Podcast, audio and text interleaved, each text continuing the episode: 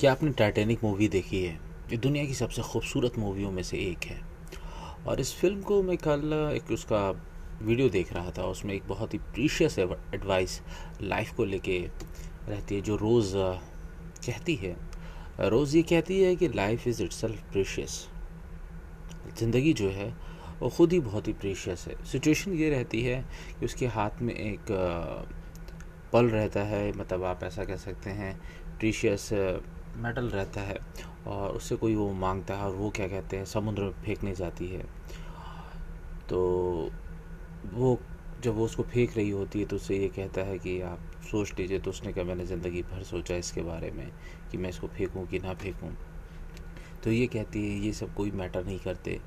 Matter क्या करता है ज़िंदगी? ज़िंदगी खुद ही बहुत ही प्रीशियस चीज़ है, क्योंकि टाइटेनिक एक जहाज़ रहता है जिसमें जो पहाड़ से लड़ जाता है और आइसबर्ग से लड़ जाता है, उसके बाद उसमें बहुत सारे लोग मरते हैं और जो रोज़ रहती है वो अपने लवर जैक को खो देती है। तो वो कहती है अपने एक्सपीरियंस से लाइव इट सेल्फ प्रीशियस और दूसरी चीज़ ये कहती है कि ध्यान देने वाली बात ये है कि कोशिश करो कि every day counts make your हर दिन जो है वो अपना काउंट करें। मतलब आप कुछ ना दिन, ऐसा दिन बिताइए, इस तरीके से बताइए कि दिन आपका बहुत ही अच्छा जाए। आप ये कह सकें कि आज जिया है आपने।